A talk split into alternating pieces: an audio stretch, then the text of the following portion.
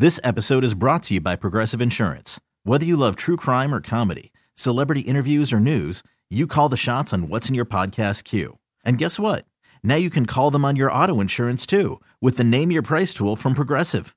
It works just the way it sounds. You tell Progressive how much you want to pay for car insurance, and they'll show you coverage options that fit your budget.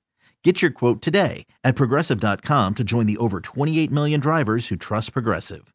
Progressive Casualty Insurance Company and Affiliates. Price and coverage match limited by state law. Hiring for your small business? If you're not looking for professionals on LinkedIn, you're looking in the wrong place. That's like looking for your car keys in a fish tank.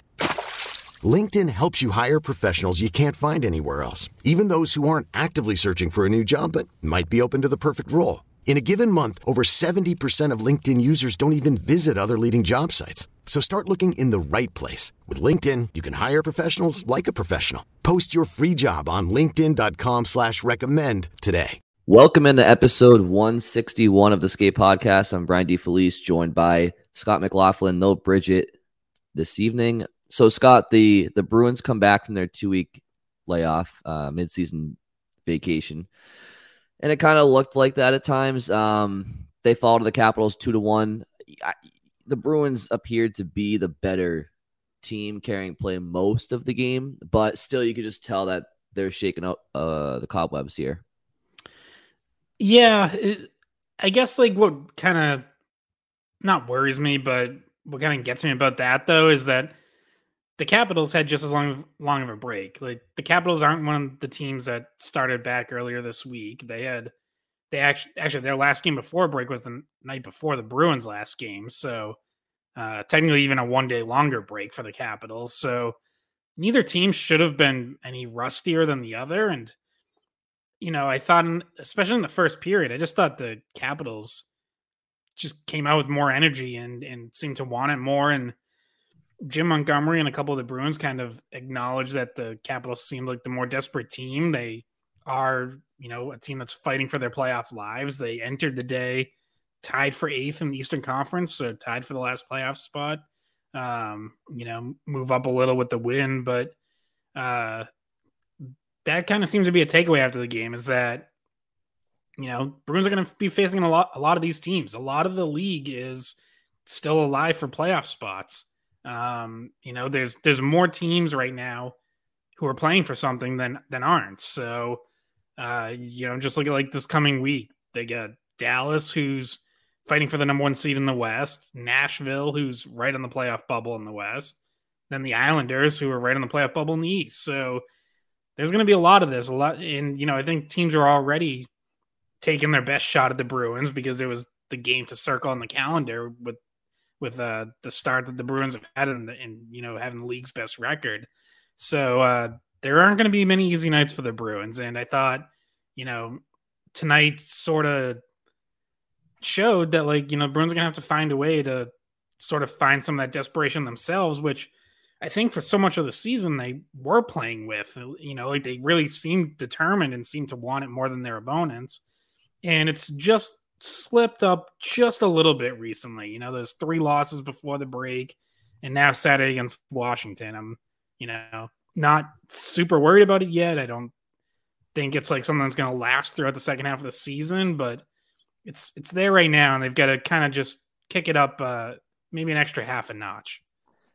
Yeah, and you and you mentioned how the Capitals had it was their first game back as well, so no excuses, right? But for me, Scott, it kind of reminds me of like it, it reminds me of like um, when people are in college and they and they have a they have a big day drink for some reason, like it's a homecoming or whatever the case may be. If the Bruins season was a big day drink everybody got up for, right now they're at the part of the day drink where it's like three in the afternoon where people are kind of like, should I go take a nap for the second half of this day so we can go to the bars later? That's kind of what it feels like. They're just kind of like that's what I was afraid this break was going to do. And look, it's the first game back, so let's not damn them for it. But you just kind of had that sense, like you said, they were kind of slipping a little bit heading into it, and then you get two weeks off.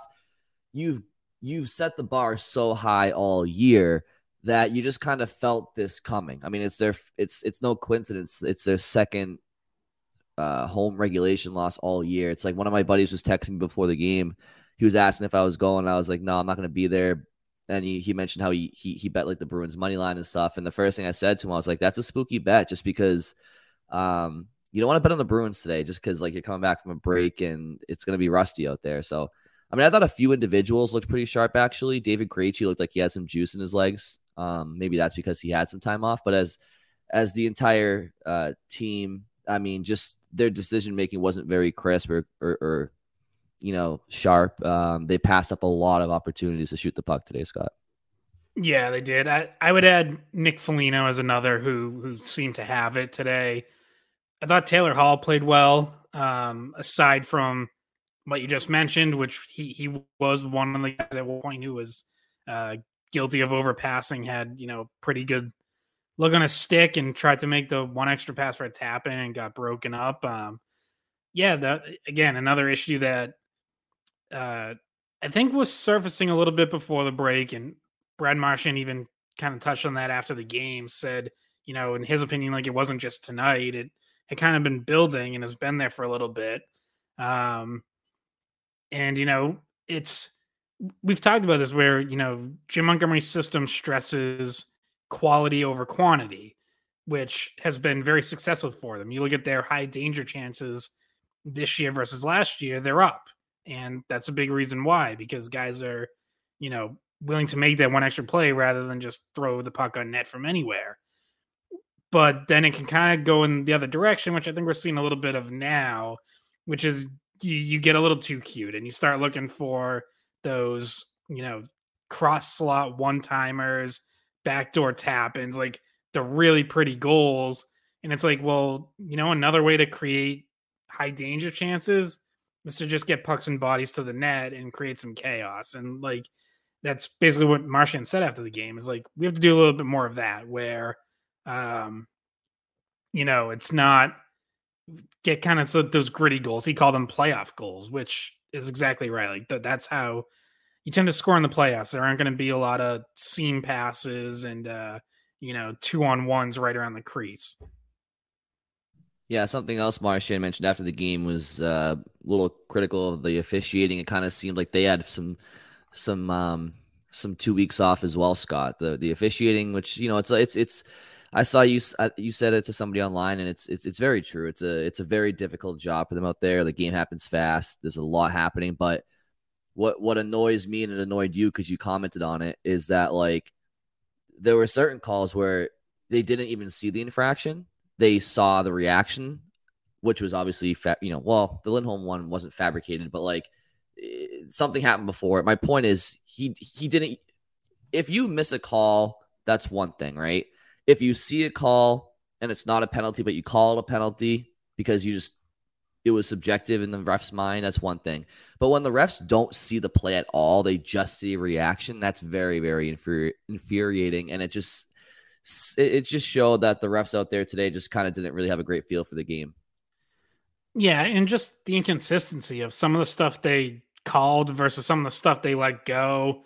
Um, you know, Krejci's trip was another one where it's like they just called it because Gustafsson ended up on the ice. Like Krejci gets the puck, and in it's a terrible turnover by Gustafsson. Like he he's skating back into his own zone and runs into two Bruins and like in the slot, and it's like just the worst possible place you can run into traffic as a defenseman, and gets bailed out because the ref calls a penalty when Gustafsson was like already on his way down, had lost the puck, and you know Krejci kind of barely gets him with his stick, and it's like, what a what a bailout call! Like just just brutal. And you know there were there are a few of those. Like Marchand gets cross checked in front, but they even it up by calling him for slashing when he's digging at a puck that was loose the whole time. Like Kuemper never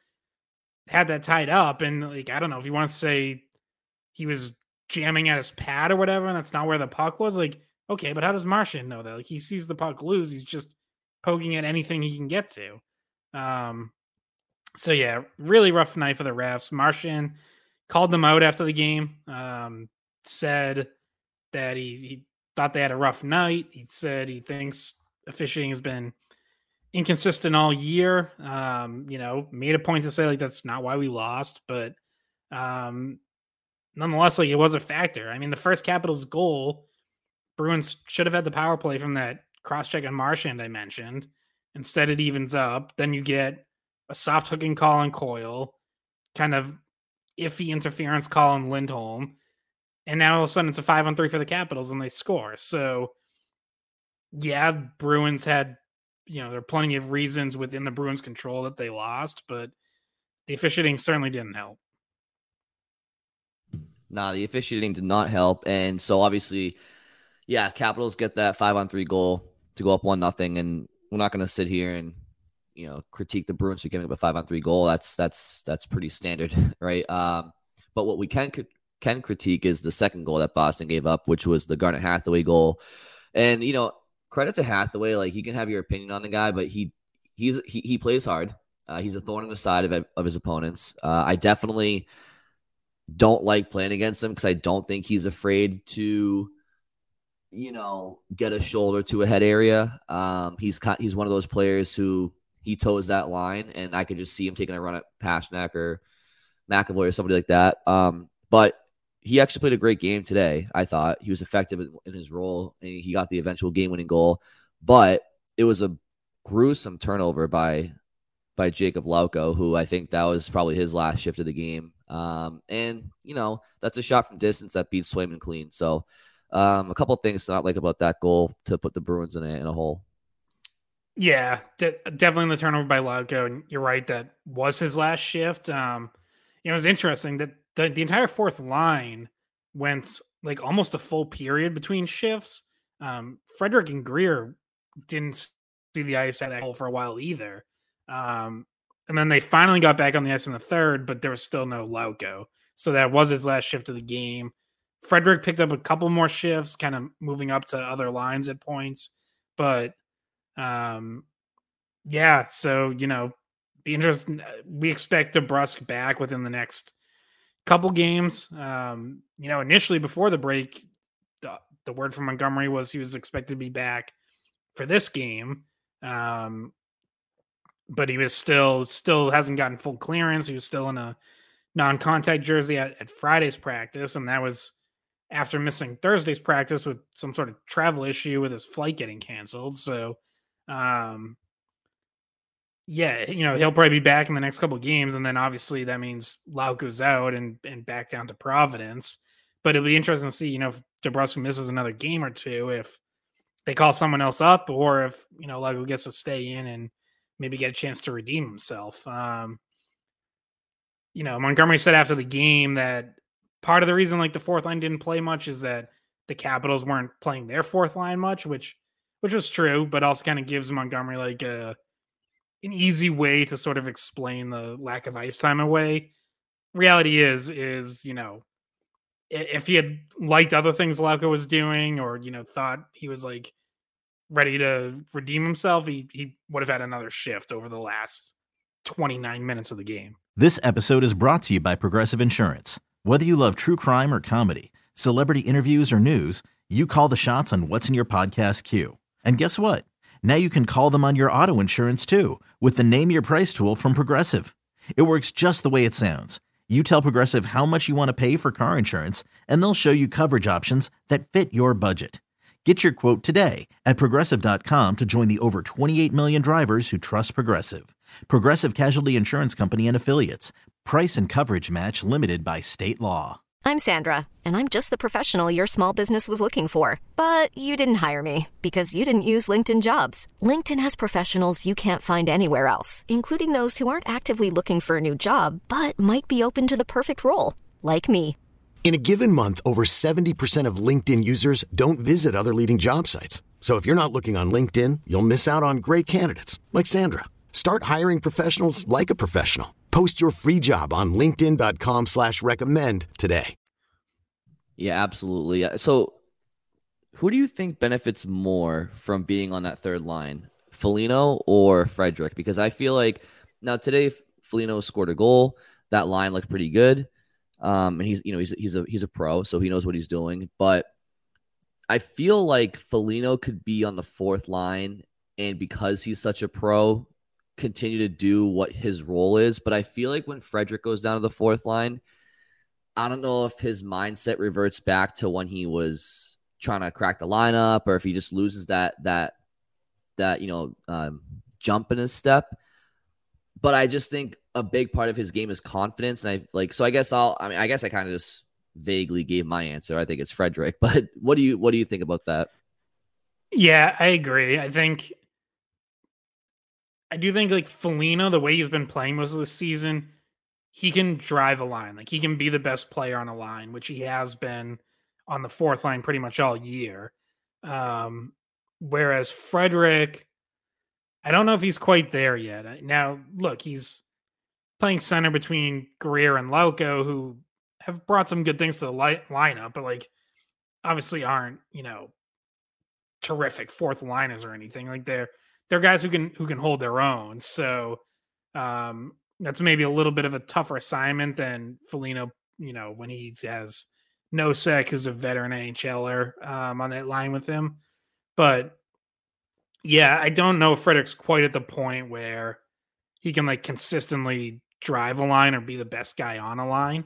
Um, we just haven't really seen him do that yet. So I would lean more towards like he might still need to have, you know, a Coyle and whoever else, a, a Hall, Zacha, or even Foligno at times when he moved up. So, you know, other guys that he can play off and um, not have to be the main driving force.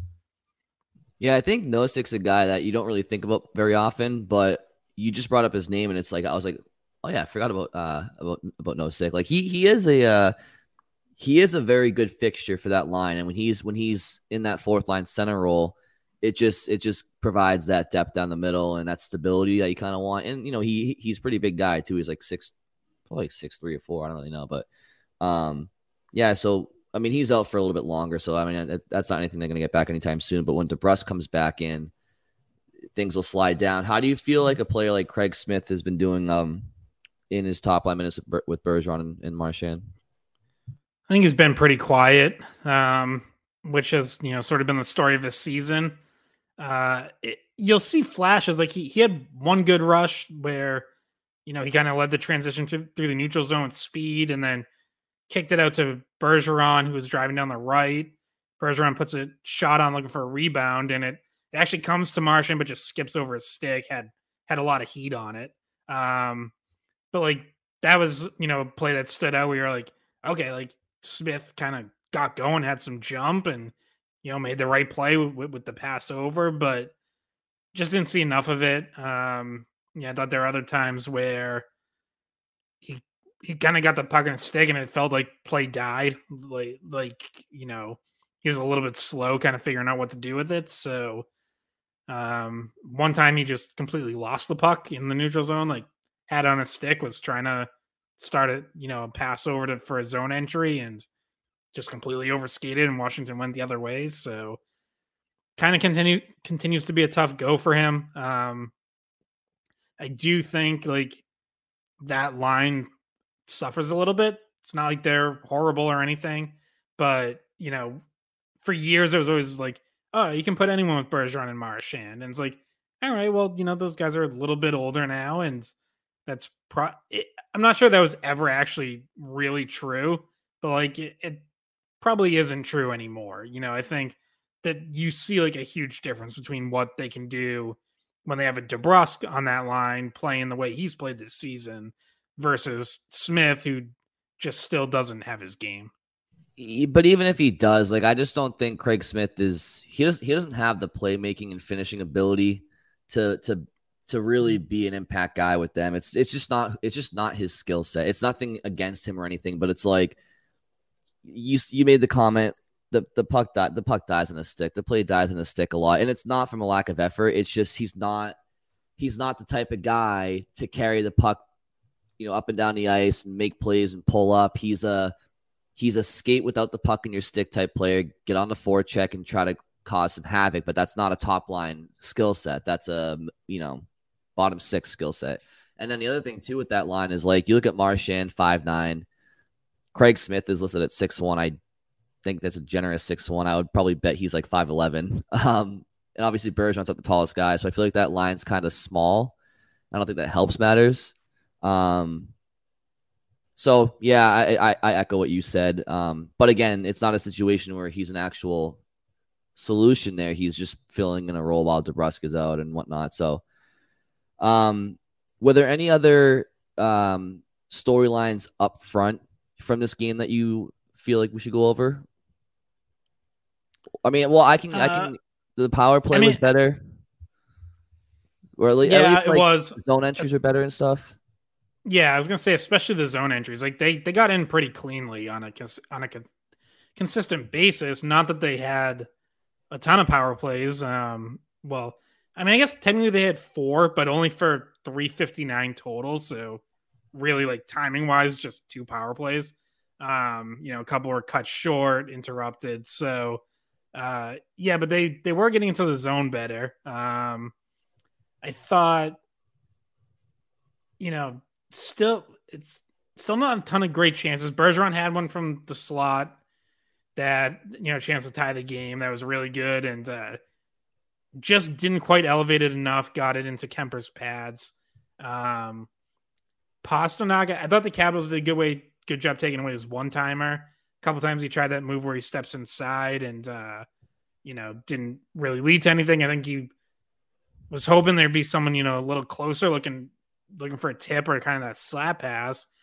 And I kind of think that's one thing where this reconfigured power play with without like a true net front guy with Marchand kind of, you know, in that role, it sort of is like more of a hybrid where sometimes he's net front, sometimes he's off to the side, and there's like a little bit more rotation.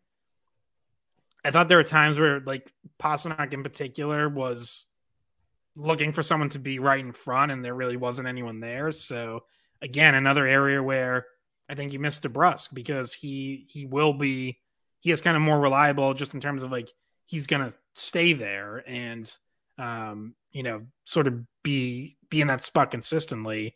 Whereas Marchand's gonna move around more and you know sometimes he'll pop up there, sometimes he'll be somewhere else. Yeah, but unfortunately for them, like they can't rely on DeBrusk coming back because, or just solely coming back because he's going to take some time to have to get. I mean, he hasn't played a hockey game in yeah. what five six weeks. So um, you you got to try to address it before he gets back or whatever. I mean, whatever. Um, as he's getting back. This episode is brought to you by Progressive Insurance. Whether you love true crime or comedy, celebrity interviews or news, you call the shots on what's in your podcast queue. And guess what?